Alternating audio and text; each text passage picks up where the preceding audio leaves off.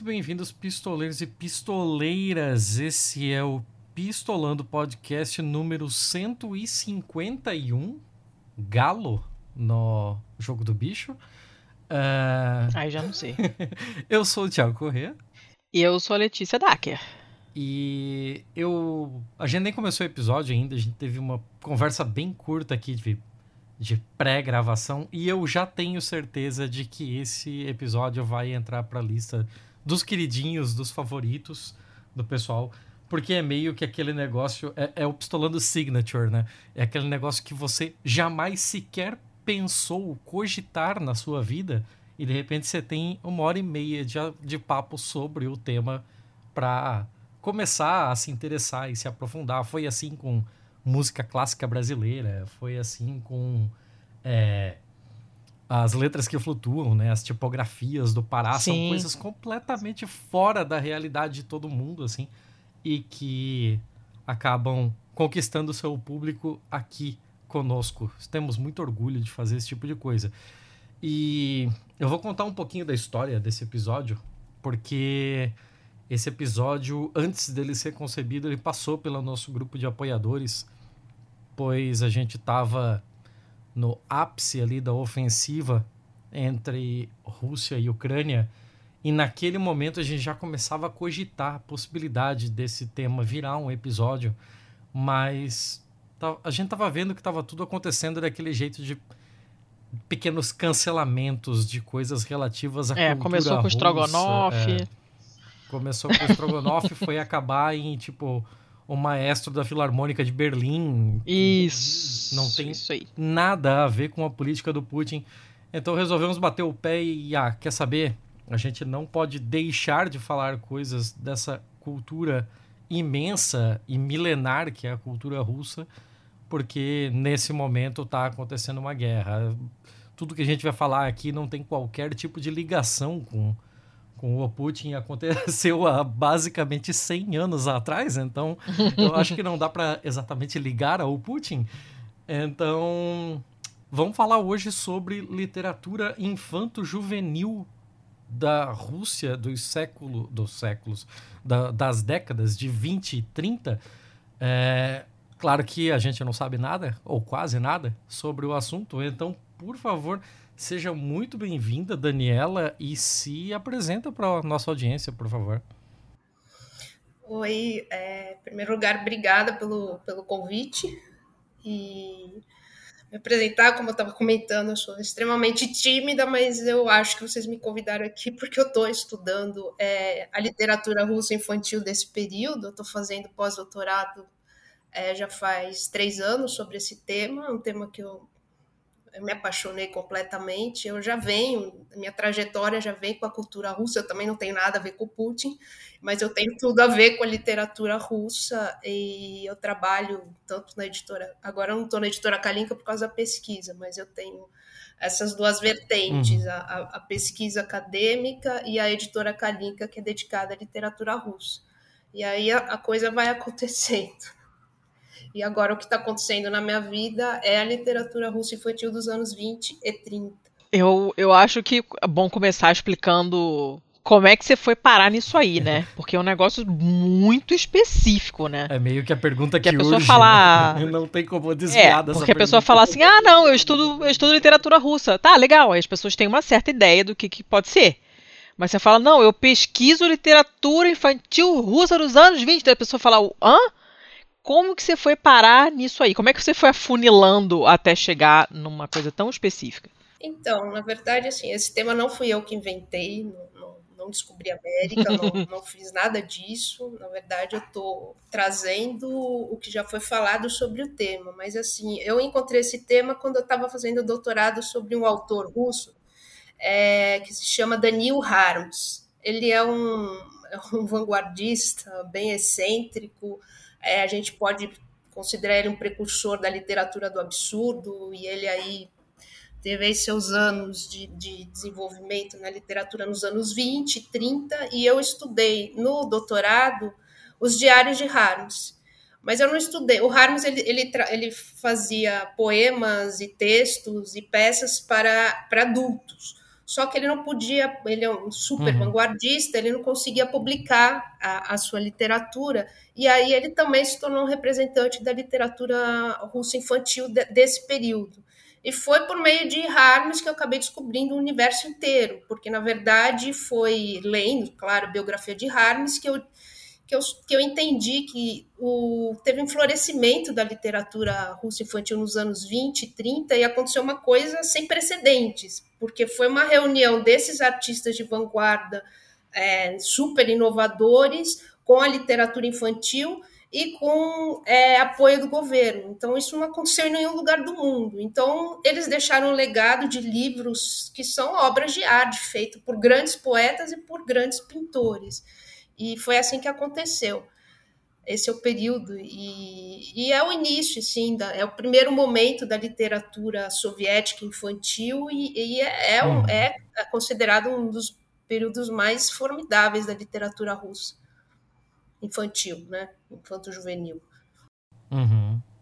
É, curioso, curioso. Eu pensei que justamente por conta do seu sobrenome é, seria alguma alguma questão soviética relacionada à, à é, família e tal, né? É, é, meu sobrenome é da Moldávia, né? Minha família é da Moldávia é, e sim, tudo isso minha, e a Moldávia era uma república da União Soviética. Obviamente que toda essa minha relação com a cultura russa tem a ver também com, com a questão da minha família, mas não foi por aí que eu cheguei aos livros russos uhum. infantis. Assim. Eu trabalho mesmo com meu pai, ele traduz também, mas assim, os livros infantis, esse período nasceu do meu, do meu doutorado, assim, do, do trabalho que eu fiz sobre as cadernetas e o Diário de Harms. E aí que, uhum. eu, que eu, enfim, acabei descobrindo esse, esse fenômeno mesmo. É um negócio impressionante. É difícil falar desse, desse período, a gente pode falar um, um outro escritor, não sei se vocês vão comentar, é, sem mostrar os livros, porque é um período que realmente o, o, design russo, soviético, ele se desenvolveu muito nesses livros infantis, porque o governo russo ele, ele precisava, esse novo governo bolchevique, ele precisava de uma nova literatura, ele queria criar um novo homem. Então, é, foi um período efervescente, porque esses, esses artistas visuais, digamos, encontraram nesses livros infantis uma possibilidade de uma criação é, sem igual. Então, no momento em que o texto e a imagem começaram a se ligar de uma forma que não acontecia, não, não era isso que estava acontecendo na Europa, não era isso que estava acontecendo nos Estados Unidos. E mesmo a temática também foi inovadora.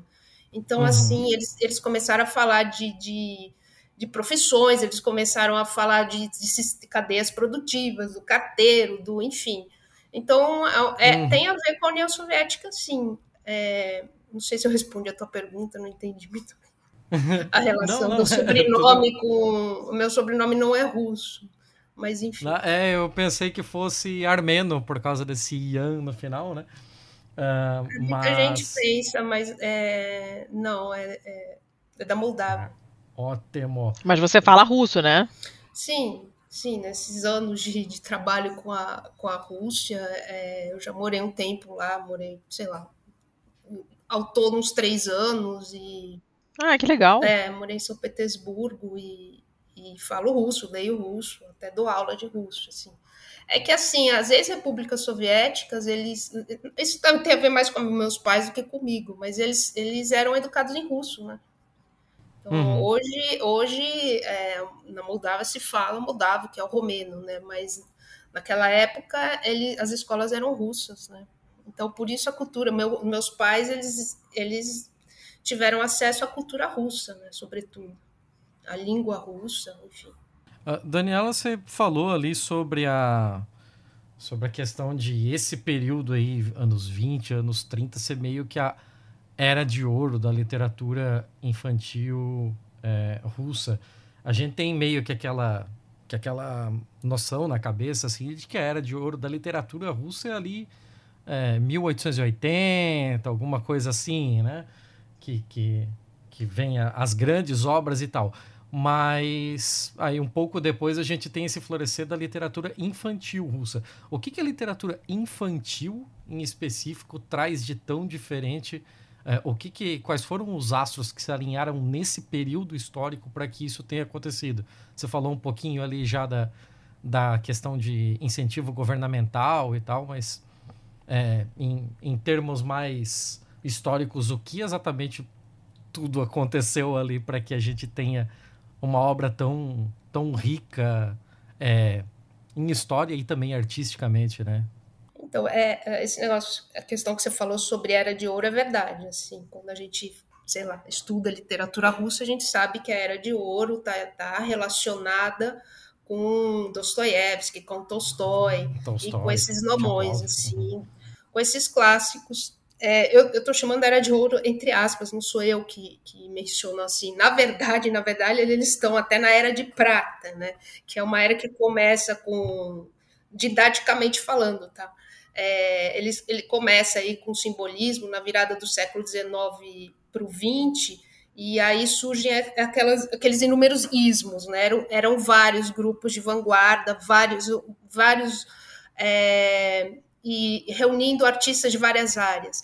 O que, que esse, esse período infantil trouxe de especial? Então, em primeiro lugar, é, é, o que você acabou de falar, é essa relação entre esses artistas que já estavam em busca de uma nova linguagem é, com a literatura infantil e com incentivo, ou seja, esses livros, como livros de Mayakovsky, livros de Marchak, livro de Tchaikovsky, eles eram, é, eles eram impressos em grandes tiragens. Então, assim, isso é uma coisa que não aconteceu em nenhum lugar, né? Então, a qualidade gráfica tem a ver é, com essa reunião entre um, um, poeta e o artista gráfico, porque eles criavam jun, juntamente esses livros, né? Então, assim, é, falar assim de forma muito genérica, eu teria que começar a falar assim do ponto de vista da poesia e depois falar um pouco de, de, de ponto de vista do, do design, né? É, do ponto de vista da poesia. Fique à vontade para fazer a organização do jeito que você quiser, assim. Porque. É eu, pra, pra fique gente... à vontade para me interromper também, porque. Uhum. Não, mas manda eu ver. Eu até já ia ver. perguntar, inclusive, sobre o Mayakovsky, que foi um, foi um negócio que eu cresci o olho, assim. Eu não sabia dessa veia dele. E você olha fotos dele assim, ele não parece um cara que lide bem com crianças. Aí, Esse de repente, você descobre isso. Mas eu acho que você tem um pouco de razão. Eu não acho que ele tinha uma relação muito forte com as crianças mesmo. Eu acho que ele tinha uma questão ideológica ali. Alguns escritores nessa época, bem comprometidos com a ideia de, da revolução, com a ideia da construção de um novo país, é, enveredaram para a literatura infantil por isso. Outros não, como Daniel Harms, que não tinha nada a ver com isso, que vivia lá o mundo dele, eles, eles usaram é, a literatura infantil como sobrevivência, como um ganha-pão, porque eles ganhavam até que bem. Estou uhum. falando, o, o, o, governo soviético, depois de 22, né, investia dinheiro nisso. É estranho imaginar, mas para o governo era, era questão central a literatura infantil. Assim, a educação e a literatura infantil. É, é curioso. E naquele momento, pelo menos na, na Rússia, assim, é, é, era, era realmente ponto nevrálgico. Tá? É, para eles, a ideia de construção é uma ideia que ficou muito forte nos anos 20, início dos 30 e os tijolos eram mesmo a educação e a literatura. Eu, eu acho impressionante assim como a literatura assume um papel político, né, é, nesse momento. E, e, e, engraçado que esse, essa primeira literatura, essa, essa literatura que surge nos anos 20, gente, porque depois de 30 muda muita coisa, tá? Infelizmente, meados de 30, aí com o fortalecimento do poder de Stalin, a coisa muda muito de figura, mas nesse momento do ponto de vista poético, do ponto de vista da literatura, os grandes nomes é, que não são muito conhecidos no Brasil, mas na Rússia são muito conhecidos, é Kornei Tchaikovsky e Samuel Marchak. Eles são, enfim, eles são considerados esses precursores desse no, novo tipo de literatura infantil, uma literatura que tava, tinha uma preocupação muito forte é, estética, uma literatura que buscava uma linguagem mais próxima da criança, e o que não significa que não tinha um teor ideológico, tá? Mas, assim, de qualquer forma, eles trouxeram novos sons para a literatura russa infantil e uma coisa que é muito particular na literatura desse período, aliás, em geral na literatura russa, é a proximidade que eles têm com a poesia. Então, para vocês terem uma ideia, os poemas, esses dois escritores que, que eu estou falando são basicamente poetas para crianças. E o Kornei Tchaikovsky, que escreveu os seus poemas e contos também nos anos 20 para crianças, é o escritor até hoje mais lido pelas crianças. Eu estou falando de criancinhas, tá? Pequenas, em, uhum. fase, em fase aí de pré-alfabetização. Então, esse é mais um elemento da, da da literatura russa e desse período em particular. Então, assim, eles modernizaram, digamos, a, a poesia russa infantil, eles trouxeram, trouxeram o fantástico, eles trouxeram o nonsense, os dois tiveram uma relação forte com a Inglaterra, e, e o mais legal é que eles trouxeram vários escritores junto, né? Então, escritores que não necessariamente estavam relacionados com literatura infantil acabaram indo também, né? Isso por, isso muito por conta de Marshak, tá? que ele era, ele foi escritor para criança, mas também um grande editor soviético, editor de, de revistas infantis, enfim, ele era o editor-chefe né, de, um, de uma sede é, do, do, da editora estatal que ficava em São Petersburgo. Né? Uhum. E agora, é, é sobre essa parte de edição, é, como exatamente funcionava esse tipo de edição, assim?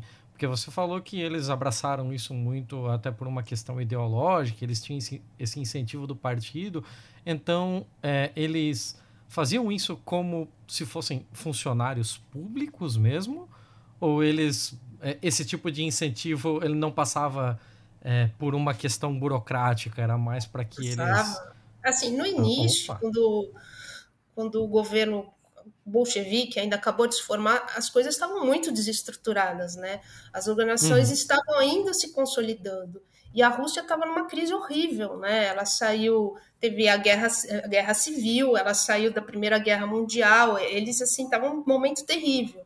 E aí o Lenin ele, ele criou a nova política econômica. Então é, essa nova política econômica, que também é um tanto paradoxal, como tudo nesse período, ele, ele abria possibilidade de algumas editoras privadas existirem, associações e editoras. Então foi durante esse período de 22 a 28 surgiram é, associações e editoras muito interessantes como a editora Raduga, que é arco-íris em, em, russo, que foi ela que reuniu Marchak, é, o Tchaikovsky e, e, trouxeram mais uma série de escritores junto e artistas visuais. Depois, com o tempo, os escritores e ilustradores dessa, é, dessa editora Arco-Íris, né, aí eles foram absorvidos vai, pela, pela editora estatal. Tá? E aí, a partir de então, a partir de 28, ficou uma estrutura estatal. De forma geral, pensa assim, os anos 20 tem muita cara do construtivismo. A ideia de construção mesmo, é construção de um novo país, é construção, isso tudo tava, era expresso em, nos livros. Assim como também tinha algum espaço, porque a censura também estava se organizando nesse período, para experimentações de linguagem, para uma linguagem nonsense. Por exemplo, o Harmsky, ele não tinha nenhuma relação com, com essa ideologia, ele fazia contos assim hilários, né? O mais, acho que um dos mais conhecidos, ele não é tão conhecido no Brasil, mas um conto dele muito conhecido são dois dois rapazinhos de Leningrado que fazem uma viagem fantástica pelo Brasil. Então, é, pois é. É genial. Que é, exótico, é genial. Eles brigam o conto inteiro. Ele era um mestre do humor, o Harms. Então, nesse período, houve possibilidade dessas coisas surgirem, entendeu? Então, é um período de consolidação, é o um período ainda em que já havia ideologia, mas ainda não havia uma censura forte o suficiente para que não, não sabe, para esmagar to, toda essa criatividade, porque assim foi realmente impressionante é, o número de, de designers, de artistas indo para essa direção. Eu, eu, eu, como editora, até eu fico. É pena que não dá para ver os livros né, pelo podcast, mas assim, é, é de uma riqueza. É, a gente bota todos os links que você tiver. Pode deixar. Tá. Vai mandando os links, a gente bota tudo na pauta, depois o pessoal clica mesmo, porque depois quando o link tá errado, eles vêm reclamar, o pessoal uhum. olha mesmo. Спи,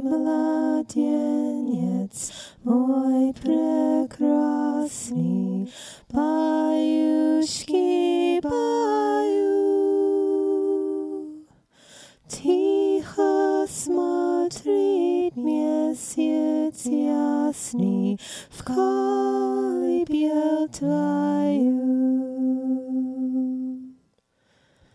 Stanu skazívat já zkazky, pěsenku spaju. Ty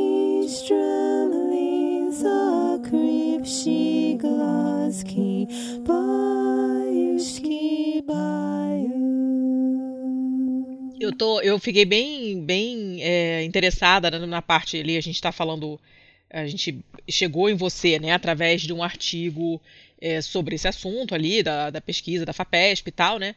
E você menciona, o texto menciona essa coisa que você já, já falou também, né, do, do, da escrita trabalhar junto com a ilustração, né, das duas coisas serem feitas juntas e não chegar um texto pronto na mão do ilustrador, toma ilustra aí, né? Pelo que, pelo que eu entendi, não, como está no texto, era um trabalho realmente conjunto. E, e eu não, não sei até que ponto isso era uma novidade na época, ou se alguém mais estava fazendo uma coisa desse tipo, ou como é que era antes. Como é que era esse esquema antes? Por que, que isso é uma coisa diferente, assim, que valeu a pena ser mencionada? Não, é, enfim, é, a relação do artista com o escritor eu acho que até existia, mas não dessa forma e não na literatura infantil. Os livros que estavam saindo nesse mesmo período na Europa, eles seguiam os moldes bem mais tradicionais, capa dura, não eram livros totalmente ilustrados, não tinha uma relação tão forte entre o texto e a imagem. As, em muitos livros, na verdade, a imagem é mais importante do que o texto eles têm é tudo que para a gente parece normal, né? Essa configuração espa espacial da letra, né? Sabe? Uhum. A gente vê o título virado para cá, para lá, na diagonal, uhum, uma página sim. em branco com o título. Isso tudo não existia, gente. Os livros não eram assim. Eles eram muito mais caretas. Então, nesse período, o que é o que é impressionante é que foi se estabelecendo muito dessas características que hoje são definidoras do design editorial e do bom design editorial, tá? É, e na verdade não é só não só como eles trabalhavam juntos, às vezes o, o ilustrador fazia ilustração antes. Então, é, ah, era um negócio incrível, assim. É, por exemplo, o, o, Samuel Marchak, né, como eu falei, que é um grande editor soviético, ele convidou para ser, digamos, editor de arte, quando ele mesmo se tornou editor. É, o Marchak se tornou editor da seção infantil da editora estatal, da Gassisdat, é o Vladimir Lebedev. O Vladimir Lebedev, ele foi, ele é um grande nome, ele fazia muitos daqueles cartazes soviéticos, é, se vocês olharem, vocês vão até reconhecer, mas enfim, falando assim, talvez o nome não seja conhecido. Mas o Vladimir Lebedev, que, que foi um, um, um grande artista, um grande artista, ele fez essa parceria com o Marchak e em várias ocasiões o, o, texto, o desenho veio antes. Tá? A gente tem, sei lá, um livro como O Circo, que o desenho veio antes e depois o, o Marchak entrava. E muitas vezes eles trabalhavam em conjunto. Né? O Marchak podia, inclusive, adaptar o texto. Então, isso é a qualidade, o resultado dessa reunião se vê nos livros, né? Vocês podem uhum. procurar Vladimir Lebedev, que escreve assim.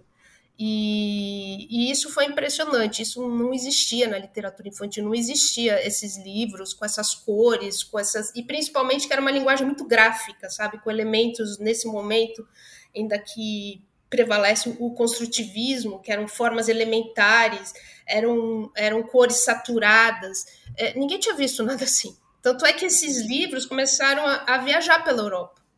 Né? E, e, e já na época, o, eles, os editores é, europeus e, e norte-americanos já ficaram impressionados já na época. E continua, até hoje, esses livros são referência, esses livros fazem parte de acervo, por isso que eu falei, não é uma novidade minha, assim.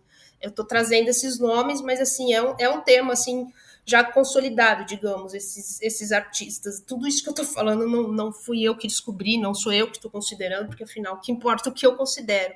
É realmente é um, é um, é um momento muito, como eu falei, é, sem igual, assim, do, na produção dos livros russos infantis. Uhum. Era de ouro, entre aspas, de novo, tá? A gente está na era de prata, mas a gente está falando de um período, é, enfim. É, se a gente for traçar um paralelo, no mesmo período, a gente tem aqui no Brasil a, a ascensão meteórica do, do Monteiro Lobato, né? Que também foi, é, durante décadas, aí, o principal expoente da, da literatura infantil brasileira. Talvez seja até mesmo até hoje, né? Não, tô Ah, por não, fora desse mercado aí, não sei dizer. Então, é, se a gente for ver assim o que o Monteiro Lobato fez, é, vamos pular toda aquela discussão que a gente sempre tem de como ele é racista, isso, isso e aquilo, mas assim, pegando a parte de temática, nos, nos livros dele, nas histórias, você tem ali uma série de coisas que remetem a contos, que remetem a, a lendas antigas e, e coisas que já são passadas até pela própria mitologia indígena, etc. e tal. É, na parte de conteúdo, do que exatamente se falava nesse, nessa produção russa da época? Então, é é interessante você citar o Lobato. Lobato, assim, ele realmente foi um inovador da, da literatura infantil brasileira, mas, assim, existem diferenças. Existe um, um grande momento que é modernismo, né? E nesse Uhum. sentido, Lobato estava integrado, o mundo estava integrado e havia uma série de experimentações também em todos os campos, como na educação. É, o que não, não existiu no Brasil nesse período, existiu um Lobato também é, atualizando esses contos, né? Atualizando, atualizando, eu digo, a linguagem, né?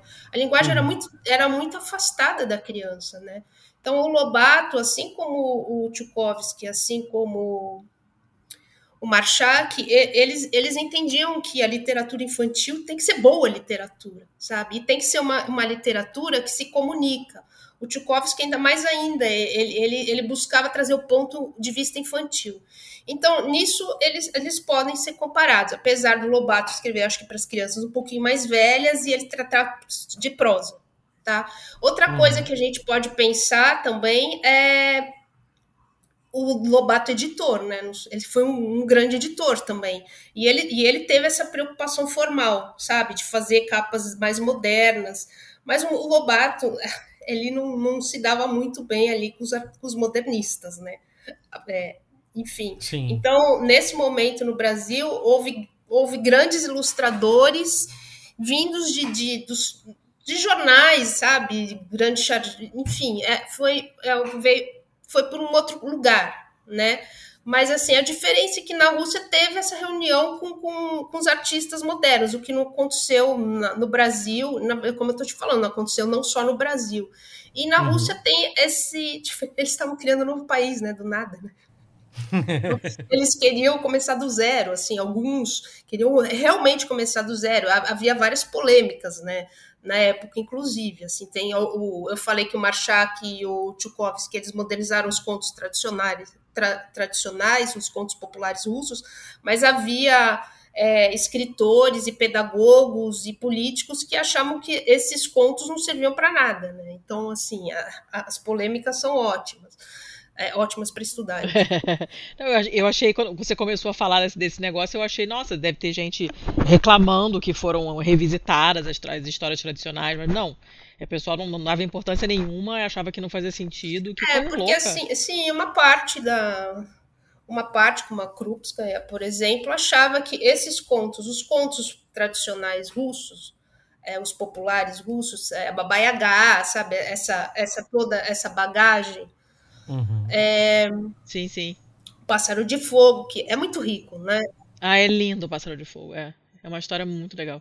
Mas o que aconteceu com esses contos populares russos é que eles foram reunidos, ele, eles, eles sempre existiram, né? Porque eles eram passados oralmente. Mas aí, com o romantismo, no século XIX, eles foram reunidos, né? E eles começaram, eles começaram a ser anotados e coletados. Então, todas essas histórias, elas têm versões, digamos assim. Então depende de quem está recontando a história. E, elas, e, e, e, e, essas histórias são até hoje lidas né, pelo, pelos russos, em várias versões. Você pode encontrar em vários livros. É, tem os, os, os, contadores mais famosos, como Afanasiev, que é o que coletou, mas tem outros também. E você pode encontrar escritores contemporâneos falando também, fazendo uma versão nova né, de, um, de, um, de um conto tradicional. Né, com, envolvendo o pássaro de fogo, né, que normalmente está envolvido num grande, num, num, outro grande enredo, envolvendo normalmente três, é, um czar, um, uma filha, é, sempre um, um, um, elemento mais fraco, a procura de, de, de enfim, tem, tem um enredo padrão, né? Tem, é, é, é, é, complexo falar sobre essa literatura popular russa, porque ela é muito rica e teve estudos de folcloristas muito, muito interessantes e muito profundos. Então, é, o Pássaro de Fogo ele, ele aparece em vários, em várias histórias, entendeu? Eu, eu só lembro do balé, gente, que é lindo. é, e balé tem toda a cara da Rússia, né? Então é muito possível que uma coisa sim, já remeta sim, a outra. Sim. Quando você ouve que tem é, um balão. Não, e nesse caso, o figurino, o figurino é todo, é todo maravilhoso. depois eu vou botar um link, um link na pauta, porque vale a pena, é muito legal. Uhum. E eu queria te perguntar sobre a, a parte dos temas mesmo, né? Que daí a gente tinha aquela questão do Lobato que era mais voltado para para as lendas, para a questão mitológica brasileira. E aí, nesse, nessa escola, basicamente, o que, que se tinha como temas dessa nova literatura infantil russa? Então, uma coisa interessante desse momento foi o que eu falei, foi um, eles, eles traziam temas mais contemporâneos. Então, eles falavam das profissões é, de pessoas, produ profissões produtivas, né? Como eu falei, o, o, médico, o construtor, o operário. Então, havia uhum. livros sobre profissões, havia livros sobre a produção de coisas, por exemplo, como funciona um jornal, então da cadeia produtiva. Então eram o que a gente chama de livros de produção, digamos. Então esse é um tema que não existia, né? não, não se falava desse tipo de coisa nos livros infantis. Então isso foi uma novidade. São essas mesmas pessoas que achavam que esses contos tradicionais russos é, só serviam para é, desviar a atenção das crianças. Mas de todo caso, em todo caso, é, é, é, esses livros desse momento dos anos 20, com essa temática, que inclusive Mayakovsky escreveu alguns livros sobre profissão, é, pelo menos dois, é, eles eram ilustrados por grandes artistas visuais construtivistas. Então, assim, é, essas polêmicas existiam, mas isso não significa que esses livros não fossem interessantes. Eles eram interessantes. De outro lado, como eu falei, teve essa, essa atualização desses contos populares né? E essa busca de uma linguagem poética mais contemporânea, mais próxima da criança de outro lado, né? Então você tinha aí duas vertentes, digamos assim, acontecendo ao mesmo tempo, enquanto, é, enquanto isso era possível, né? Uhum. Então, é, essa questão da, da, das profissões e tal era mais como um, sei lá, um enaltecimento do trabalhador, era isso? Sim, sim. Na verdade, todo esse momento do, do dos anos 20, a, a ideia principal era a construção. E as crianças eram convidadas a construir esse mundo também. Então, tinha essa, essa base produtiva mesmo. Uhum. É, era mesmo na educação tinha uma busca em aproximar tudo do ponto de vista da, da produção da, da vida prática né? Isso foi uma, a tônica assim dos anos 20. Mudou muito depois, nos anos 30, meados de 30, mas nos anos 20, a ideia de construção é, é a ideia-chave para você entender esses livros.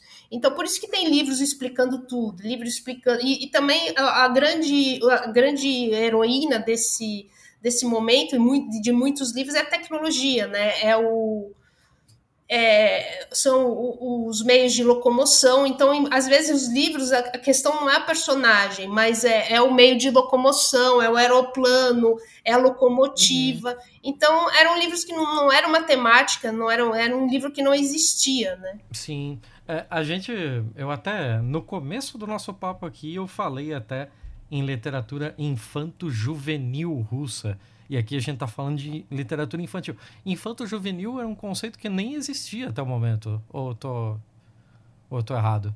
É, não, você não está errado. É tanto a ideia de, de a, até a ideia de adolescência, a ideia de infância, ela mudou muito, né?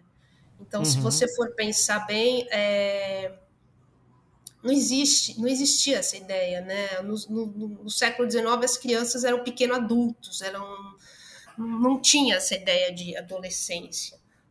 É muito, é muito recente, né? Essa, essa visão da criança como não como um mini adulto, mas como uma coisa diferente, né? E o adolescente não como um jovem adulto, né? É uma, é uma coisa bem recente, né? Que é meio assustador se você parar pra pensar, né? Tipo, a- você saltava de bebê pra já ter carteira de trabalho, digamos assim. Não, não, não, não tinha É, um, mas é que um- também eram, esse eram outros momentos, né? Era outro período. do Sim, mundo, sim, assim, sim. As pessoas, inclusive, viviam mesmo, mas assim, a passagem para a vida adulta era muito mais rápida. Uhum. né? Mas aí, quando eu, eu, eu fiz essa pergunta justamente por conta de que, assim, se a gente não tinha exatamente essa, essa divisão, não existia de fato uma literatura infanto-juvenil russa, a gente pode considerar que essa literatura infantil aqui, é, até pela, pela própria riqueza que ela tinha, né, que a gente já falou aqui sobre. Não era, não era só um livro de alfabetização, ele era um livro que realmente era, era bom em conteúdo, né, era bom em em história, eles tinham esse tipo de preocupação. Então a gente pode imaginar que eles atingiam até que idade, assim. Não, depende. Eu estou estudando mais os livros para criancinhas, sei lá, 4, 5, 6 anos, mas também havia histórias Uhum. para crianças mais velhas. né? É que esses livros ilustrados eles estavam mais voltados para crianças em fase, em fase de pré-alfabetização, digamos assim. Mas havia literatura sendo feita para crianças mais velhas também. Tá? Uhum. Eu que estou estudando, eu que tô- me debrucei mais sobre essa produção. Né? Sim, é, eu, eu fiquei curioso porque, assim, quando a gente fala nessa, nessa parte de é, trazer essa ideologia e esse convite à construção dessa nova geração que vai ajudar a construir junto, né? Eu imagino que como emprego de, de ideologia seria até mais interessante as crianças um pouco mais velhas até, né? Não, Mas, isso de fato, então existia. também. Mas Uhum. isso acontecia também para as crianças mais velhas, mas assim, é, eles achavam que é, tinha que começar de- de- desde criancinha. Né?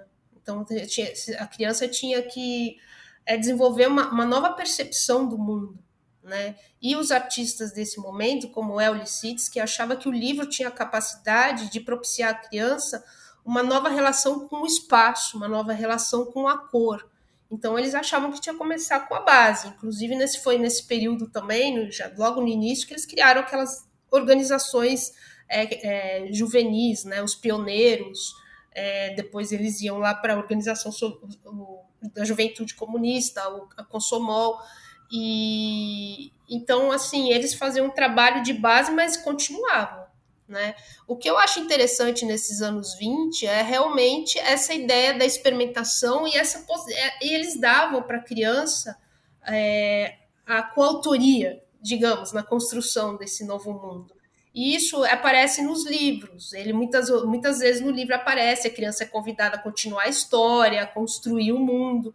Isso, infelizmente, tudo isso desaparece depois, mas assim, nesse momento, é, ele traz elementos que hoje são muito atuais na educação atual, né? Então, Uhum. isso eu acho interessante. Eu, eu não estou querendo dizer que não havia problemas, tá? Que não foi uma época paradoxal, tá? Eu mas, assim, a gente não pode negar que houve essa, esse, desenvolvimento e que eles deixaram esse legado, esse, né? Que, enfim, e que isso aconteceu nesse período e na Rússia, né? Sim, sim. Não, até porque problemas são parte do aprendizado. né? Eles estão fazendo um negócio que nunca havia sido feito até então, né? Não era era de se esperar que tivesse que tivesse falhas Não, havia caminho. muitas questões, como essa mesmo. Imagina, você não pode deixar de. de- você não pode deixar toda uma tra- tradição dos contos tradicionais para trás, né? Então, assim, Uhum. é, é evidente que, que não era assim, que nem todo mundo concordava com isso, inclusive Mayakovsky não concordava com isso, Gorky não concordava com isso, mas essas discussões existiam. Mas assim, o interessante é que nos anos 20 elas podiam existir ainda, né? Porque depois, no- nos anos 30, de- de 35 em diante, principalmente de 37 em diante, teve uma centralização, uma concentração de tudo, né? Em todas as esferas. Então, esse elemento mais experimental, essa busca da construção, essa, esse convite à criança, ele não, não, não, não existe nos no meados dos anos 30 para frente. Então, aí é desenvolvido um outro tipo de, de literatura.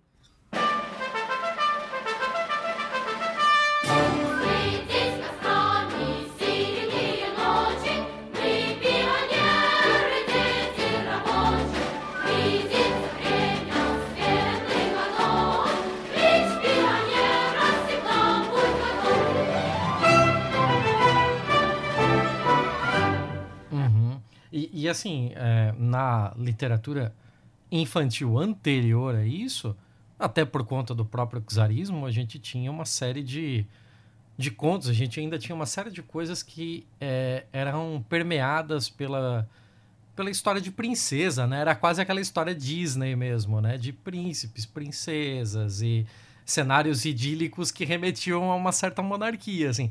Como é que esse tipo de tradição anterior foi encarada? Eles simplesmente rejeitavam ou eles tentaram de alguma forma Não, repaginar isso? Não, é, não podia. é, veja, como eu falei, Não tinha é, como, havia, né? havia certa liberdade, mas assim, Aham. não, não- ninguém mais escrevia sobre czares, czarinas. é, Nem se né, fosse pra colocar eles como vilões? Era Não, melhor aí pode é, ser, negar a existência? Não, pode ser, mas assim, a- os heró- agora os novos heróis são os carteiros, são os marceneiros, é, são as crianças pioneiras, né? Pioneiras é a- é a organiza, ligada à organização, né? É Esse nome. É, não estou falando do adjetivo. E então essa literatura, ela realmente foi muito criticada. Né? Então, assim, não, não se fazia mais. Mas, assim, o czar, a czarina, como eu falei, fazia parte também desses contos tradicionais. Não dá para você eliminar. Tanto é que, é que a gente chama até de escasca, né? É, o- é o termo que se dá a esses contos tradicionais.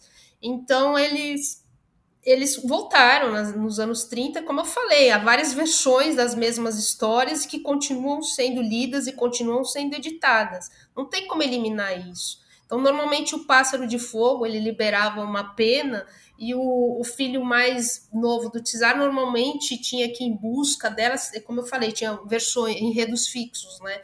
E ele acabava chegando na, na princesa. É, são, é, é um, não é isso que eles estavam escrevendo nos anos 20, mas a, a Rússia não pode abrir mão de, de toda essa tradição também, né? Não, não tem Uhum. como. Apesar dos contos populares também tem contos de animais, enfim, é, é, é como eu falei, é, um, é uma temática meio complexa. Eu comecei a gaguejar porque assim é, é muita coisa, assim. Teria que fazer um, um programa só sobre conto é, tradicional popular russo. Mas, assim, nesse momento, realmente não era o que os pedagogos e os escritores estavam buscando fazer. Falar a história de Tsar, realmente. Isso ficou para trás. Nesse momento, não. Então, Uhum. mesmo o Harms, que não tava, que não tinha essa uma ligação, não estava comprometido com a, com a ideia de construção de um novo país, ele também não podia colocar lá czares e czarinas. Né? Agora, os personagens deles eram as crianças pioneiras, né? eram esses jovens comunistas. Então, a- os personagens mudaram, né? os temas mudaram. Né? Agora, os, os- como, ah, também não podia haver religião, os feriados religiosos eles foram substituídos pelo 1 de maio, pela, pela, pelo aniversário da Revolução. Então, realmente, Uhum. é uma, uma sociedade que estava se criando inteiramente. É, é, é uma situação que, é difícil existir, né? Se começar um país do nada. Então, eles estavam isso fazendo é- tudo de novo. Eles estavam. É claro que esses artistas eles vieram, né? Vieram, estavam já produzindo antes disso. Então, eles trouxeram todo, toda a bagagem dele. Inclusive, as vanguardas, elas não nascem nos anos 20, elas já tinham nascido. Os grandes conceitos já tinham existido. Né? O, o, o Harmes ele vem dos anos 20, mas o Markovs dos anos 10. Assim, todo mundo tava, já tinha feito grandes descobertas e grandes buscas e deixado grandes trabalhos. É, mas o inter- isso depois, como isso se conformou nas páginas de- desses livrinhos infantis, né, coloridos, feitos em litografia. Eu não sei se eu respondi, eu me perdi inteiramente né, nessa pergunta. Não, não tem problema. Não, eu achei isso muito curioso, assim, porque é realmente é, é todo um novo paradigma que eles vão é, descobrindo como é que faz à medida que vão fazendo, né? E era, era justamente sobre, sobre aquela questão que você falou ali, que eu já ia perguntar também, de como foi encarada a parte de religião e de, assim, é, como você tem esse ena- enaltecimento de trabalhadores de base e tal, um trabalhador de base que teve bastante é, evidência durante todo esse período, até por tudo que aconteceu na Rússia desses períodos, com guerra civil, guerra contra o Japão, Primeira Guerra Mundial, etc e tal, é o próprio soldado. Então eu ia até te perguntar se tipo tinha algum tipo de narrativa bélica, é, isso de alguma forma era é, como a gente tinha um pouco posterior, claro, é, essa divisão dentro do Partido Comunista entre os internacionalistas e o pessoal que preferia é, consolidar a revolução dentro da própria União Soviética. Isso era possível de se perceber em alguma entrelinha desses trabalhos? Não, porque era muito visível nesses trabalhos. Nesse momento, o internacionalismo estava em voga. Então, isso é totalmente perceptível. Na, a guerra civil era, era um tema. É, e, e, nos anos 20, sim, depois deixou de ser, né? Como você mesmo falou. Uhum. Então, aí já esses temas, a guerra civil, o internacionalismo, a, a sempre a questão de, de várias nações e, de, e do comunismo ser uma coisa que reunisse né, várias nações, isso é uma coisa que estava mais presente nos anos 20, mas não, não mais nos anos 30 e 40. Aí teve, teve, tinha muito mais um, um nacionalismo forte, né? É, era a União Soviética e seu, seus grandes feitos, né? Que foi, enfim, é, entrou uma outra estética, uma nova temática, um, uma nova abordagem. Mas nos anos 20, tudo que você falou é, é, eram temas presentes, né? Os pioneiros estavam sempre marchando e eram temas presentes, tavam, tudo isso era perceptível no, no, em vários livros, era perceptível nos cartazes com armas, era perceptível nas revistas infantis que também proliferaram nesse, nesse momento. Então, é, era a temática do momento mesmo. Então, além uhum. desses livros de construção, eu estou falando existiam alguns tipos de livro, né? Os livros construtivistas falavam dessa, de, dessa coisa da vida prática, né? Do, de como as coisas são criadas, produzidas, vendidas. Mas também havia outros livros, o livro Primeiro de Maio, havia canções de Ninar é, em todas as línguas, havia livros buscando essa união internacional mesmo do comunismo. Então havia tudo isso, havia tudo ao mesmo tempo. Então foi, foi por isso que eu falo, os anos 20 eles são, são um, um, período interessante, porque havia uma coexistência de estilos, de temáticas, depois que a coisa começou a se unificar demais, né? E aí a possibilidade de experimentação e deixou de existir, né? Então. Uhum.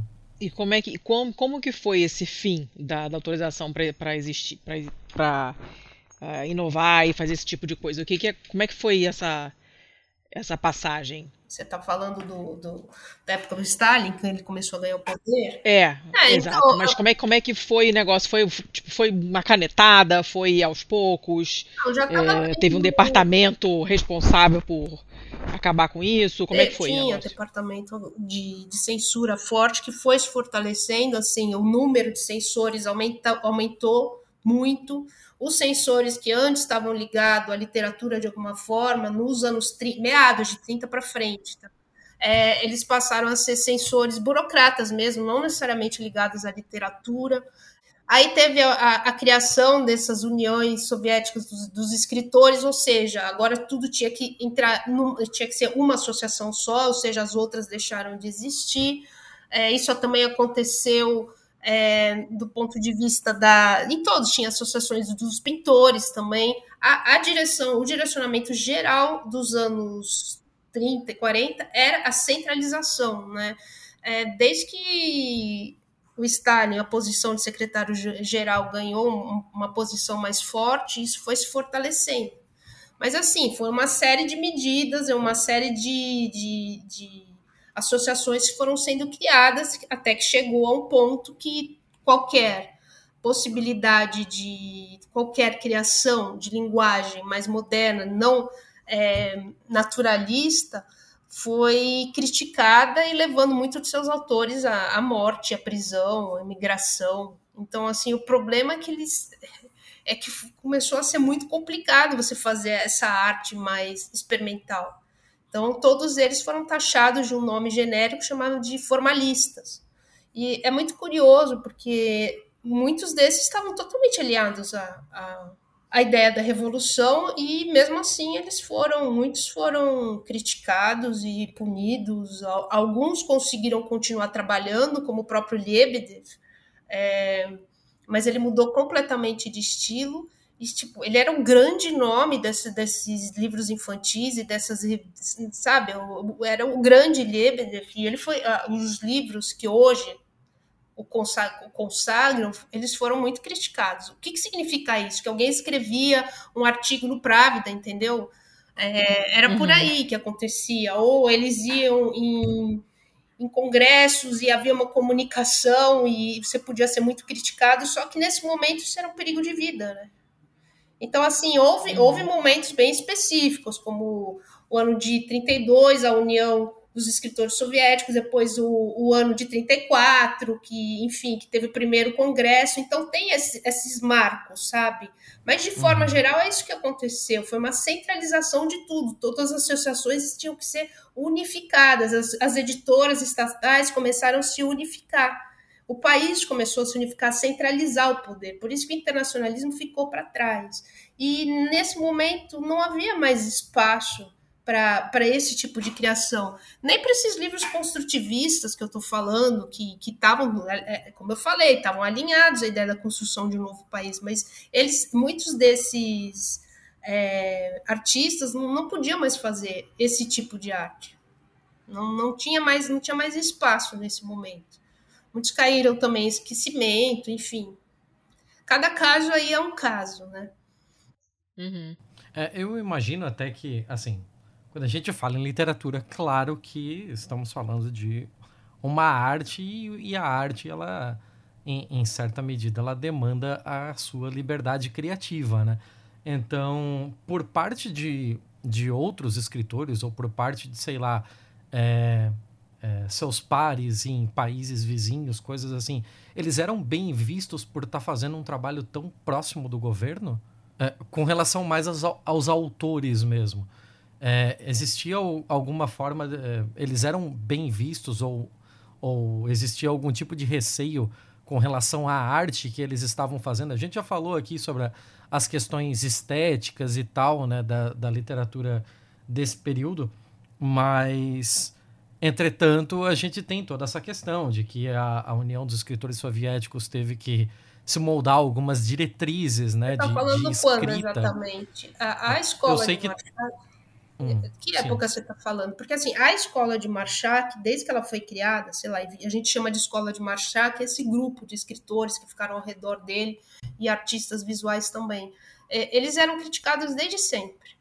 Só que a crítica do, do início hum. dos anos 20, final dos anos 20, eles eram criticados, ou seja, escreviam em artigos contra, contra o Harms, contra o Vedensky, que é o melhor amigo do Harms e tal. Mas assim, essa crítica ainda não tinha o poder de, de de morte mesmo, desculpa falar, mas era isso. É, que, que uhum. aconteceu em 37 diante, né? Então, assim, a relação do governo com cada escritor variava muito. É, se eu não me engano, foi em 34, né, a diretriz mesmo, né, que começou a, a padronizar a forma como eram escritas essas, essas peças, certo? Sim, o que aconteceu foi que, a partir de 30, 1934, é, criou-se uma estética oficial no país, tá? uhum. se chama o realismo socialista. Mas, gente, isso não significa que os escritores desapareceram da Rússia, né? que não havia gente talentosa. Sim, sim, então, a gente vai ter que... Assim, era muito difícil produzir nesse momento, mas assim, a gente vai ter que ver caso a caso. Que é como, por exemplo, os livros do Mayakovsky, que eram dos anos 20, assim, alguns livros sobre profissão, por exemplo, do, inclusive tem até tradução em português, eles, eles saíram de moda. Mas o Mayakovsky sempre uma, foi uma figura importante cuja imagem foi enaltecida pelo governo. O, o Samuel Marchak, ele, ele era um, protegido do Gorky, que era uma figura muito importante nessa, nesse início da União Soviética, ele morre, é, acho que em 36, é, ele também conseguiu é, continuar produzindo. Né? Ele era uma pessoa influente, mas ele não, esses poemas que, que são conhecidos hoje, essa linguagem mais interessante, ele deixou de fazer. Ele começou a trabalhar mais como tradutor. O Tchaikovsky, basicamente, também, ele, esses grandes, os contos, os poemas mais conhecidos dele, ele, ele escreveu aí no início do 20, até 25, 26. Depois ele também abandona isso. Ele, ele era um grande crítico literário também. Então, cada caso é um caso. Aí tinha os escritores, obviamente, mais ligados ao partido, mais ligados à ideologia e conseguiam produzir. É, era bem complexo assim a história. Então, assim, falar genericamente é difícil. Vai depender. Cada caso é um caso. Aí tinha os casos trágicos também. Por exemplo, do Daniel Harmes, do Vedens, que é o melhor amigo dele, esses tiveram um fim muito cruel, né? Morreram é, precocemente, enfim, foram presos. E uhum. vários designers também, pintores, é, por serem taxados de contra-revolucionários, enfim. Foi, foi complicado, foi complicado. Certo. Por que que, por que, que é, essas obras são tão pouco conhecidas no Brasil? Você falou que na Europa fizeram sucessão, né? O pessoal se interessou, porque era uma parada diferente, tal. Por que que no Brasil não tem não tem muito isso? Olha, eu não sei. De forma geral, a literatura russa infantil do Brasil não é muito conhecida. Em geral, não é só esse período. Em geral, uhum. né? É porque eu não sei. Não sei porquê. É, não sei. Será que é muito distante, assim, em termos culturais? Talvez não, não porque a gente é, consome coisas de, de, muitas coisas americanas e europeias que tem que a gente se acha super ocidental no Brasil e esquece que a gente é ocidentalizado, né? Não é exatamente ocidental. E acaba consumindo muita coisa de fora também, coisas que completamente fora da nossa realidade. Basta pensar no tanto de príncipe, princesa, rei, rainha que a gente é, que tudo quanto é criança brasileira adora por motivos de Disney e que não tem nada a ver com, com a nossa realidade mesmo, né? Então eu não, não, não sei explicar, eu tenho essa curiosidade mesmo, porque é, é uma coisa tão rica, tão vasta, né? E tão interessante, seria muito legal ter essa diversidade, né?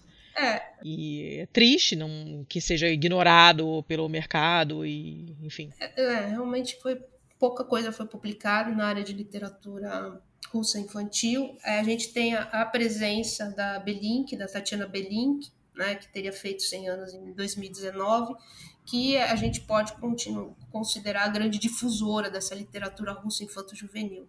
Mas, enfim, mas mesmo assim é, é uma área, uma, uma área muito pouco explorada, mesmo, do ponto de vista editorial e do ponto de vista acadêmico. Né? Do, das duas maneiras é, é uma área pouco explorada. E eu não sei dizer o porquê. É, eu também agora é chato ficar falando da, da minha própria editora, mas assim a gente está tentando trazer também. É chato, né? Não, não, não é chato, não. Você tem um nome, o nome técnico é Jabá, pode, pode mandar ver. Não, é falo porque a gente tem realmente uma coleção na, de literatura russa infanto juvenil, né, na editora que chama Bela. E, e aí a gente tem a gente trouxe alguma coisa, né? A gente tem uma antologia de contos russos, né? Que daí a gente pega o período anterior à, à Revolução, né? Não, a gente tem, criei uma espécie de panorama, vai desde a Catarina II, que curiosamente foi é considerada a primeira escritora é, para crianças, é, eu achei sensacional é. isso. E aí eu vai até o artigo, achei fantástico. Então tem essa coletânea hum. para, sei lá, que tenta de alguma forma suprir um pouco essa lacuna, mas é, é tudo muito ainda é, precisa de muito mais, né? E a gente tem trazido também um pouco dessas dessa literatura infantil dos anos 20, né? Então, obviamente que tudo isso está sendo ligado à minha pesquisa, né? Eu não posso editar, mas eu, uhum. eu consigo organizar, escrever, isso eu posso. E então a gente tem trazido. Então a gente trouxe livros da Vera Molaeva, que foi uma grande artista de vanguarda, ela foi pintora, ela foi pedagoga, ela foi o braço direito do, de Casimir Malevich, né, que criou o suprematismo. É, e ela deixou muitos livros para as crianças e com uma linguagem muito interessante. Ela misturava suprematismo com cubismo, com futurismo, enfim, ela misturava uma série de, de estilos que, que, uma série de tendências, ela concentrou e expôs da sua maneira. Cada livro dela é único. Então a gente trouxe um livro dela para crianças, o Cachorrinhos, que é para criancinhas aí de 3, 4 uhum. anos. E a gente trouxe. Aquele que tem a capa no, no artigo é. ali, né? Lindo, lindo, lindo.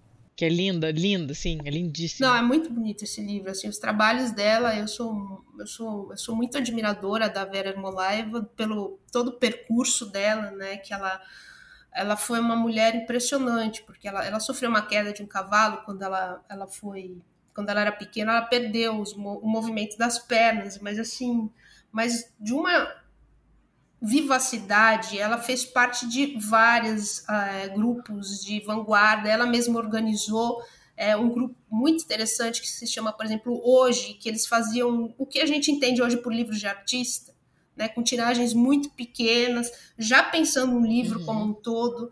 Depois ela trabalhou, ela era o braço direito de, de de Malevich, como eu falei. Ela tinha, ela, ela dava aula, dava aula sobre cor, ela ilustrava livros para adultos, livros para criança. Esse ela, ela ilustrou e escreveu. Então, assim, o fim dela foi muito triste. Né? Ela acabou sendo presa justamente por, por, por praticar esse tipo de é, arte e, e, enfim, foi presa e morreu num, num, num campo de prisioneiro. Mas até, até aí ela produziu muito. Então ela deixou livros aí importantes. É, é, ela é uma dos nomes mais representativos desse período todo que eu estou falando, e um deles é esse Cachorrinhos. Né? A história é muito simples, que é a história de um menino que vai numa exposição de cachorros e quer desenhar todos no caderninho, e aí eles começam a aumentar é, em progressão geométrica, né? Então cada página vai aumentando o número de cachorros até que eles não, não, não cabem mais na página. E, que coisa É, e aí no fim, assim, é, cada cachorro tem uma expressão, mas no fim você vê uma composição visual quando eles são muitos, né? Então, uhum. essa simplicidade também é uma marca desse período, né? Então, esse é um, um, um livro que a gente trouxe. Outro livro foi o livro do da, Davi Sterenberg, que daí já, já mais forte na escola de Moscou, que ele fez um, um Naturezas Mortas para crianças, né? Então, enfim, a gente está trazendo devagarinho. É, outras editoras também têm alguma coisa de literatura russa infantil e os contos populares isso é mais fácil encontrar. Mas de forma geral é, é um pouquinho, né? Tá indo devagarinho, mas vamos lá, né? Realmente é, um, é uma lacuna, né? Uhum. E Daniela sobre a sobre a, a escola do do Marchak, por mais que depois ela ela tem acabado entrando numa, numa linha diferente, justamente por conta da, de como o partido começou a, a interferir na linguagem e tudo mais. Mas, assim, é, o trabalho que havia sido feito nesses anos 20, assim, que foi o, o auge, o ápice do negócio, ele acabou, sei lá, caindo em. sendo relegado, caindo em esquecimento e depois foi reavivado? Ou como é que o, o período soviético continuou trabalhando essas obras desse período? Então vai variar, né? Vai depender. Muitos os escritores, alguns foram realmente afastados, mas isso não significava que as obras não continuavam sendo editadas. Uhum. Então cada obra vai ter o um, seu percurso. Então, sei lá, tem a obra, a obra muito conhecida do Tchaikovsky, que é o Crocodilo. É, ele sofreu muitas críticas e aí, por um tempo, ele, ele, ele foi retirado das bibliotecas, mas depois voltou. Então, vai depender muito. É, de forma geral, essas obras elas foram redescobertas depois, mas assim muitas continuaram sendo editadas. É, aí, como eu falei, vai depender da obra. Né? Mesmo que eles uhum. tivessem parado de escrever, mesmo que muitos tivessem se afastado, mesmo que muitos já estivessem na imigração, as obras podiam continuar sendo editadas. Vai depender. Algumas não mais, mas algumas sim. As obras de Mayakovsky, por exemplo, como o que saiu aqui é O que eu quero ser quando crescer, que é uma obra que é um poema que vai falando de várias profissões, né? Que a criança está em dúvida, que ela uhum. sei e, e ela, por exemplo, ela saiu a primeira vez com uma roupagem muito mais a, a, o livro, né, a feição do livro muito mais moderna, com só com a capa era só com é, cifras e assim, só com tipos, né, caracteres, que, o que é muito atual, né? E, mas depois ela foi ganhando uhum. roupagens mais tradicionais. Então isso acontecia, a obra ia, ela, ela ia mudando de cara, digamos. Então os traços iam ficando mais mais figurativos, mais naturalistas. Então é interessante você ver essa, esse percurso. Depois muda também, né? Depois da morte de Stalin muda, tem, tem um, uma nova geração também importante depois. E vários temas vão acontecendo ao longo desse período. Eu estou estudando só os anos 20 e 30, mas assim, não é que a literatura russa parou de existir, tá? Ela continua, continua até hoje. Mas uhum. como as obras, é assim, vai depender, mas hoje elas estão aí fortes tá? É, não todos os nomes são tão fortes. Então, como eu falei, o Tchaikovsky é muito forte, é o escritor mais vendido, vende mais até que esses escritores ingleses. O Marchak é, é forte. O Daniel Harms, ele, ele é editado, é, é uma linguagem muito interessante, mas, sei lá, não é o mais vendido. Mas, assim, existe, né? Assim, os pais mais alternativos vão procurar. Então, assim, é, é, existe. Hoje em dia existe tudo. Não sei como vai ser agora, mas, assim, até então existia, né? que coisa a gente tem que pensar enquanto a coisa muda, né? É, é, quando, quando acontece um, sei lá, um, um, grande evento político, tem uma mudança de, de, de pensamento predominante, e aí muda tudo, até o livro que o seu filho tem acesso para ler, né? É, é, é, meio assustador pensar É que eu não coisas. sei, porque agora também está mudando a educação agora por conta da situação atual, né? Então é muito cedo para dizer. Então, mas enfim, de qualquer maneira, pelo menos até até 2020, até 2021, todos esses títulos, mas eles não vão deixar de ser editados. De qualquer forma, todos esses títulos agora são clássicos, né? Então, eu acho que eles estão aí seguros é, não vão desaparecer novamente. Mesmo com essa boicotação toda? Olha, eu vou te falar uma história muito curiosa que aconteceu com o Harms. Tá? É, é, o Daniel Harms, ele, como eu falei, ele é um escritor, ele escreveu para crianças, ele, ele é um dos nomes mais representativos dos anos 20 dentro dessa esfera infantil, mas ele, hoje ele é mais conhecido por sua obra voltada para o público adulto, digamos assim. Uhum. E normalmente artistas mais, mais alternativos vão buscar o Harmes. Ele, ele escrevia microcontos, assim, são, são realmente muito bons. E uma linguagem muito contemporânea, é, é, é ele é muito bom. Ele escreveu uma peça chamada Elisabetta Ban, que a personagem principal é acusada de assassinato pelo homem que o assassinou, assim, só para vocês terem uma ideia do, Do plot twist. É, foi, essa foi a peça que inaugurou o grupo que ele tinha de vanguarda chamado Beril. Mas, enfim, o, o Daniel Harms ele foi preso em 41, acusado de propagar, propagar na população o estado derrotista, porque estava durante a guerra e era uma época de muitas delações. Então, alguém disse que ele falou que, que a Alemanha ia ganhar, não sei. Era uma coisa muito comum esse tipo de situação e ele acabou sendo preso num, num, hospital psiquiátrico e morreu de fome no ano seguinte, ele tinha 36 anos. E, e é, aí ele ficou aí com o epíteto nesse momento de inimigo do povo, antipatriota, enfim.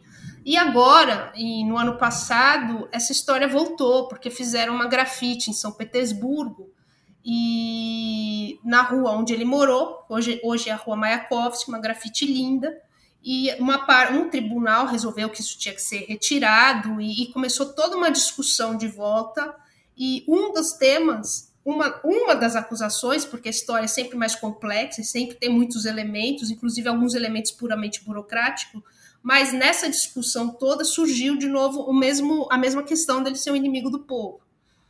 Então é muito louco, assim, algumas coisas voltam, né? mas isso aconteceu antes da, da situação atual. Uhum nem sei porque eu falei isso, mas é porque vocês falaram da volta, né? E eu também não estou batendo martelo, porque cada situação é uma situação e, e são sempre muitos elementos. Mas, assim, é, é, muito triste ver o Harm sendo condenado duas vezes por um crime que ele não cometeu, né?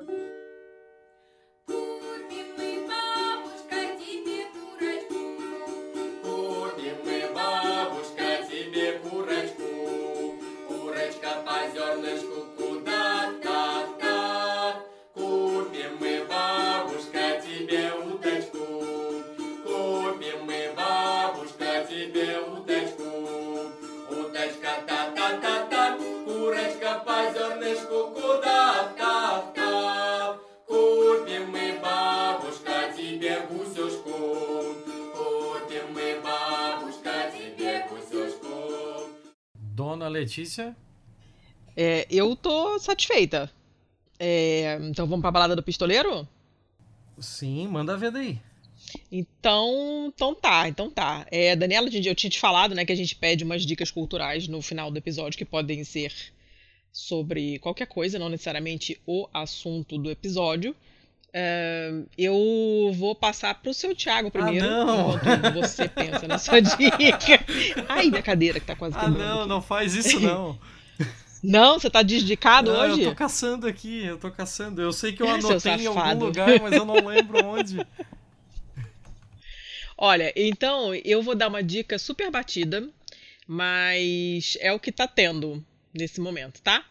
É, vou dar duas dicas. Primeiro, uma é essa dica super batida, que é simplesmente fazer estudar uma língua com o aplicativo Duolingo. Só isso, que todo mundo sabe, todo mundo conhece, a corujinha verdinha lá, todo mundo tá careca de saber. Tem gente que faz até amigurumi de, de, de, de, de corujinha, do duo lá, porque todo mundo tem esse aplicativo. E, e é legal ver os amigos que estão lá e ver o que, que o pessoal está fazendo, que línguas que as pessoas estão estudando e há quanto tempo estão fazendo e tal. É legalzinho, assim, cria uma competiçãozinha saudável, né? Porque a gente sabe que quando gamifica, o negócio intensifica, certo? Então é legal, podem me procurar lá que eu tô lá. Estou fazendo francês. E essa é a minha dica número um. A minha dica número dois, deixa eu até pegar ele aqui, que eu estou com ele aqui na minha frente, é um livro que se não me engano, foi a Meg que me sugeriu. Se não foi ela, apareceu em algum outro lugar e aí eu comentei e a Meg disse que conhecia. Eu sei que tem a Meg no meio dessa história aí. Beijo, Meg.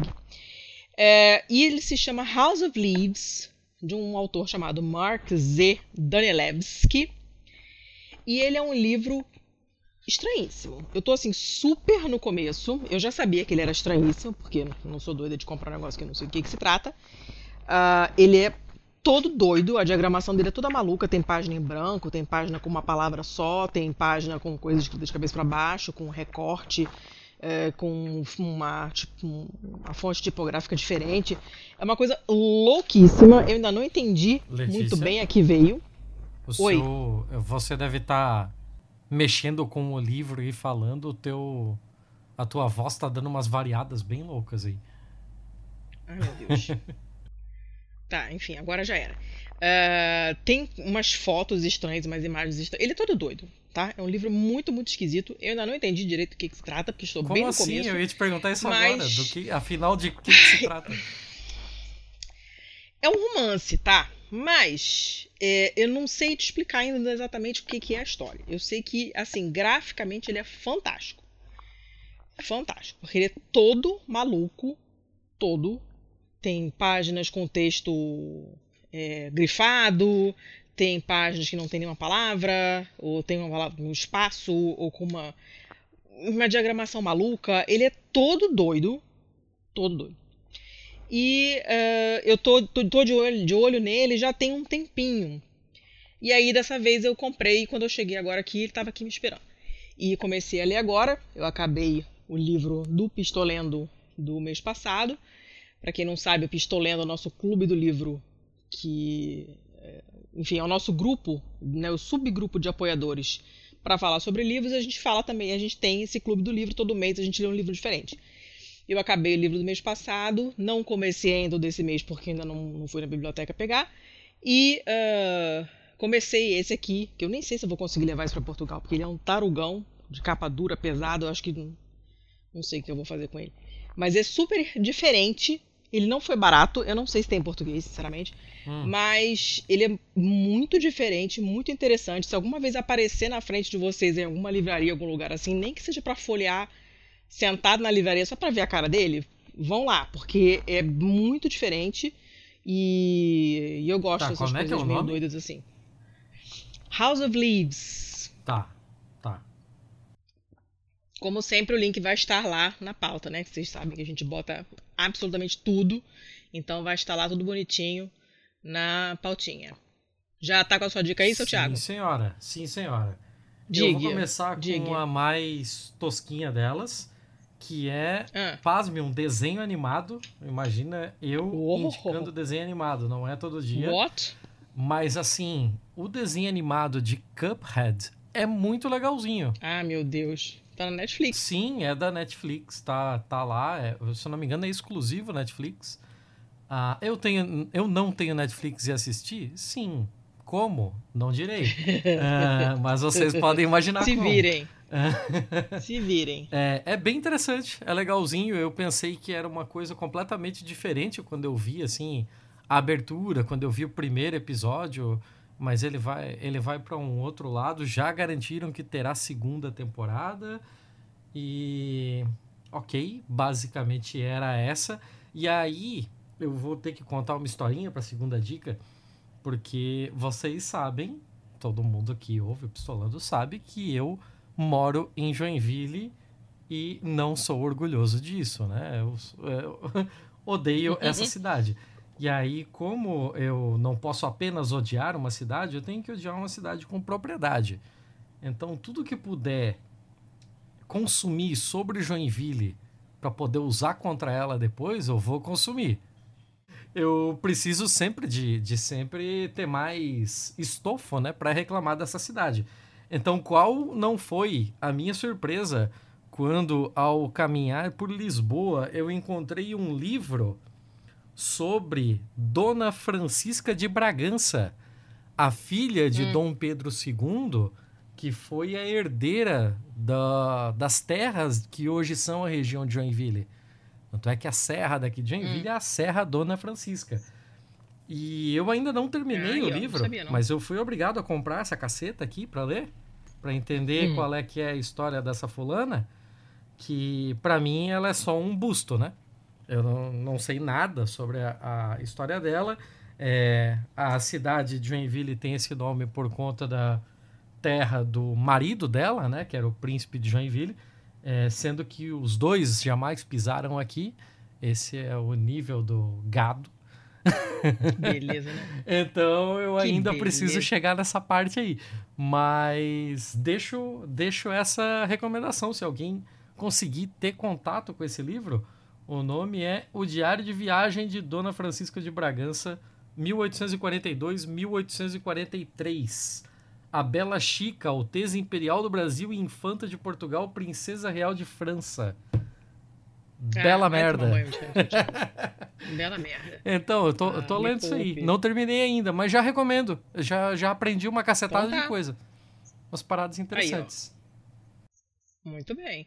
Daniela, tua dica ou tuas dicas? Não, é, eu ia falar do Tarkovsky, porque ele, então, como eu falei, ele teria feito 90 anos agora, e enfim, eu ia indicar o filme Andrei Rublev, né? Que é que Uhum. ultrapassa lá na Rússia medieval, que fala do, do, do pintor Andrei Rublev, de ícones, enfim.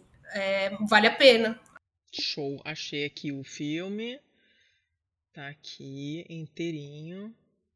É, assistam também, já que vocês estão na, na vibe de assistir coisa que a gente tá falando pra vocês assistirem. Aproveitem pra ver então o balé o, do Pássaro de Fogo, o Firebird. É muito, é muito bonito. Maravilhoso, é maravilhoso. O figurino é lindíssimo, lindíssimo, lindíssimo. E é uma coreografia muito maluca, porque ela claramente é é a pássara de fogo, né? A baila- o personagem pássaro de fogo é uma bailarina. E então tem uma coreografia assim loucaça, bem de passarinho mesmo, que não sossega, que mexe a cabeça, que faz uns, uns É, qual movimentos qual que é a curtinhos e versão que você rápidos. É um- está indicando? ah, eu botei aqui, olha, o que eu coloquei aqui é uma da. Cadê? Não, esse é uma. É uma. Ah, tá. É uma da, do, da Academia de Estado lá do Balé de Bolshoi.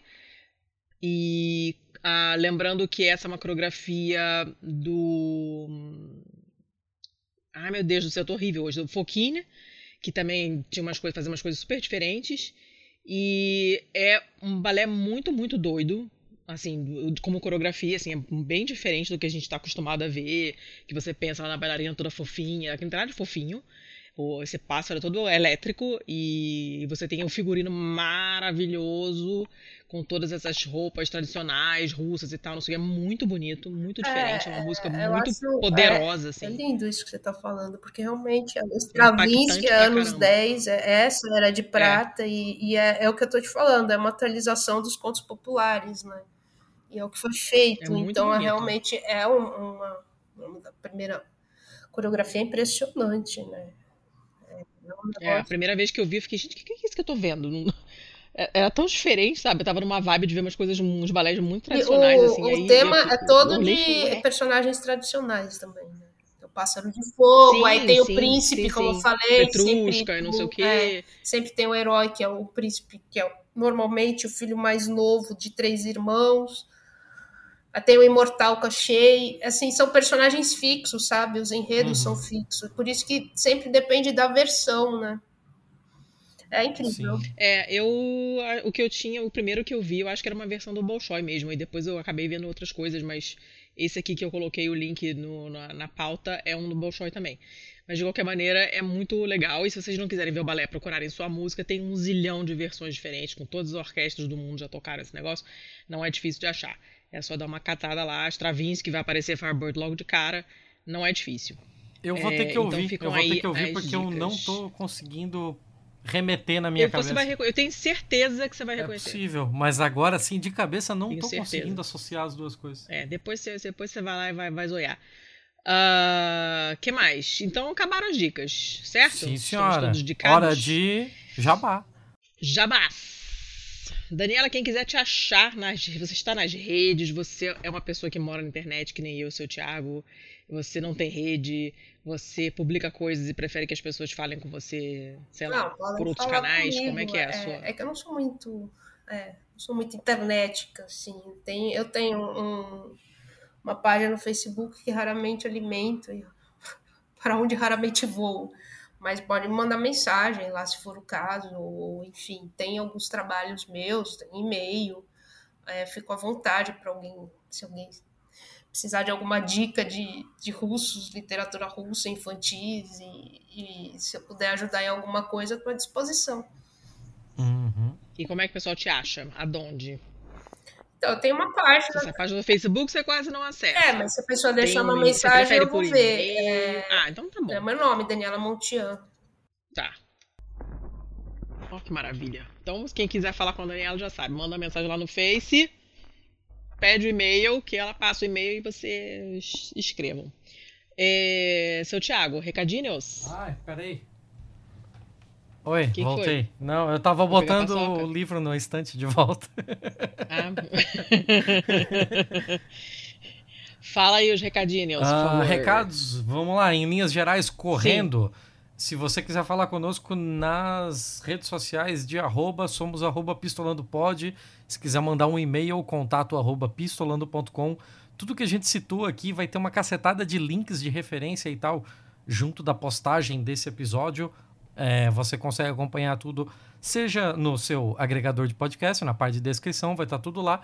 Ou então, ah, eu tô ouvindo na rua, então depois eu dou uma olhada com mais calma.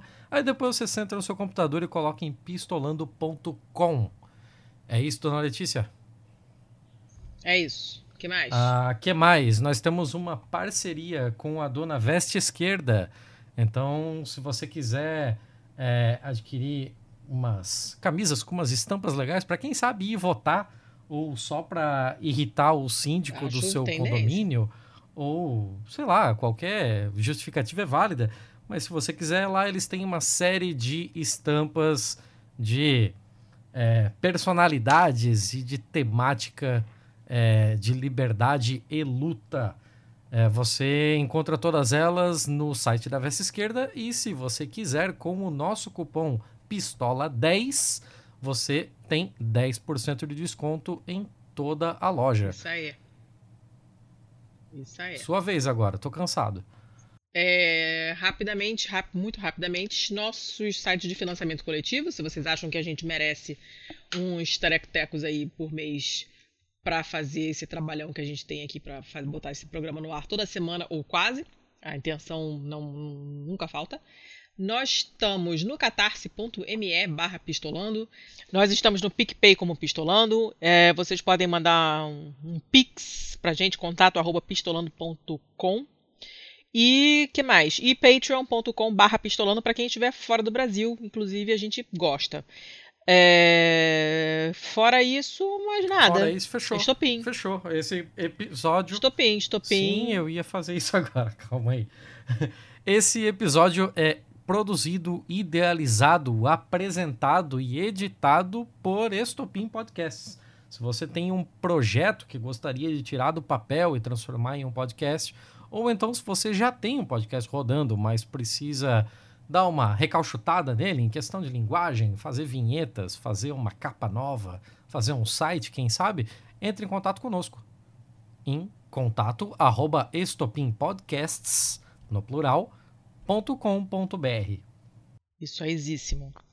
É, acabamos? Tudo? Sim, acabamos, né? senhora, Agora fechado. foi. Então, fechadíssimo. Daniela, muito obrigada. Eu que agradeço. Adoramos gente. o papo. Esse episódio é bem a nossa cara É, de falar eu uma coisa Espero de que não tenha mais sido tá tão falando. confuso. É. Não foi nada confuso, foi ótimo. minhas hesitações, eu, eu fico esquecendo as coisas, me dá um nervoso, mas espero que tenha ficado Ih, claro um pouco. Relax. Olha, próxima vez você já tomou, já leva um vinhozinho, pra, pra- entendeu? Durante a gravação. É, tem um pouco aí dá disso, aquela- Mas aí quando eu entro num caos, normalmente eu demoro um pouco pra. Mas enfim, eu espero que esse meu caos não tenha tornado toda a conversa um pouco caótica, mas tudo bem. né? Acho que alguma coisa, não, não ficou alguma coisa caótica, foi restou. ótima. E é uma coisa que eu esqueci, mas assim, para quem se interessar, eu, eu dei um curso que no- sobre literatura russa infantil e sobre esse período que ficou disponível. Oh. É, se alguém se interessar, porque eu dei é, foi um curso de inverno na USP e eles disponibilizaram os, os links. Eu posso te passar depois, se você quiser, porque Sim, é de por graça, enfim. é, a ideia é essa mesmo, a ideia é democratizar esse conhecimento e eu achei legal a, a- enfim, a USP disponibilizar Manda, esse trabalho. sim, então, se quiser, sim. são quatro aulas e aí, aí sim as pessoas vão conseguir ver as imagens e vão, Uhum. enfim. E tem uma primeira aula, inclusive, que eu falo um pouco desses contos populares e, e- e da literatura russa infantil, infanto-juvenil de forma geral. Então, eu, eu deixo como Ah, é, dar uma dica de mim, sobre mim mesma, mas enfim, é porque. É o jabá. Não, jabá. mas é que não, é eu acho que é de graça e tá aí, o trabalho foi feito, e assim, para quem se interessar pelo assunto, é uma Sim, contribuição, claro. uma É, pequena contribuição, mas tá aí.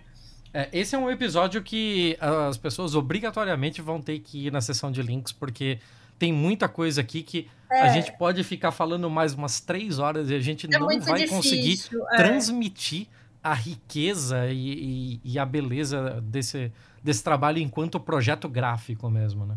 Exato, quando eu falo, realmente eu dou essas aulas, eu, eu, eu, eu tenho que necessariamente mostrar esses livros, porque eles são realmente impressionantes. Não, Uhum.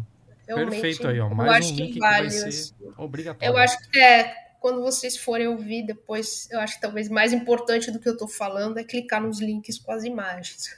Eu acho que vai ser mais legal vocês olharem as imagens para vocês, mesmo Vão, que os textos deixar. não estejam disponíveis, uma parte importante tá, né? Que é esse design gráfico. Uhum. Que é bem diferente, né? Bem bacana. As imagens são muito bonitas. Tudo que eu vi tava muito legal. Gostei. Ah, mas é isso aí. Valeu, Daniela. Foi muito legal. Obrigada, Adorei. gente. Adoro aprender a falar sobre coisas que eu não conheço. Fico feliz. Gente, então até semana que vem. Beijo. Sim, sim, senhora. Só reforçando da minha parte também, muito obrigado, Daniela. É, qualquer coisa, se tiver, sei lá, uma pesquisa nova, uma parada legal para trazer aí para nossa audiência, ficamos de portas abertas e microfones ligados para receber não só você, mas todo o pessoal da Kalinka para falar sobre lançamento, se quiserem, alguma coisa assim. E no mais é isso. Muito obrigado a todos. Uh, Dona Letícia, você ainda vai estar na Ah. base do improviso no próximo episódio? Como assim, né? Mas Com esse microfone chechelento aí? Está- Sim. Ok, tá. Então. Não, é, é só pra saber, só pra saber. Porque senão eu, Eu já não ia até falar nada, isso no, no final, sabe? Então. É. até o próximo episódio em que a Letícia vai estar com áudio melhor. Mas. Não, Ah. não vou. Vou estar com minha áudio bosta dessa vez, porque eu não tô em casa. Quer dizer, eu tô em casa, mas não tô na. Ah, nem tenta Minha vida é complicada. Tá, mas eu não tô com meu, meu, meu equipamento não tá comigo. Ok. É isso aí. Então é isso. Muito tá? obrigado, mas gente. estaremos aí. Semana que vem tem. Até semana que vem. Até semana que vem. Tchau, tchau. Este podcast foi editado por estopimpodcasts.com.br.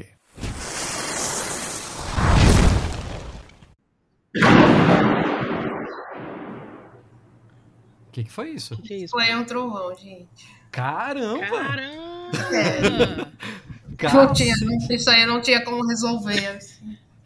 Não, não, tô- tô só É que chocada. ficaram chocados, não jogaram uma bomba. Que doido. Cacete, não, vamos acabar. Vamos acabar para poder desligar o disjuntor.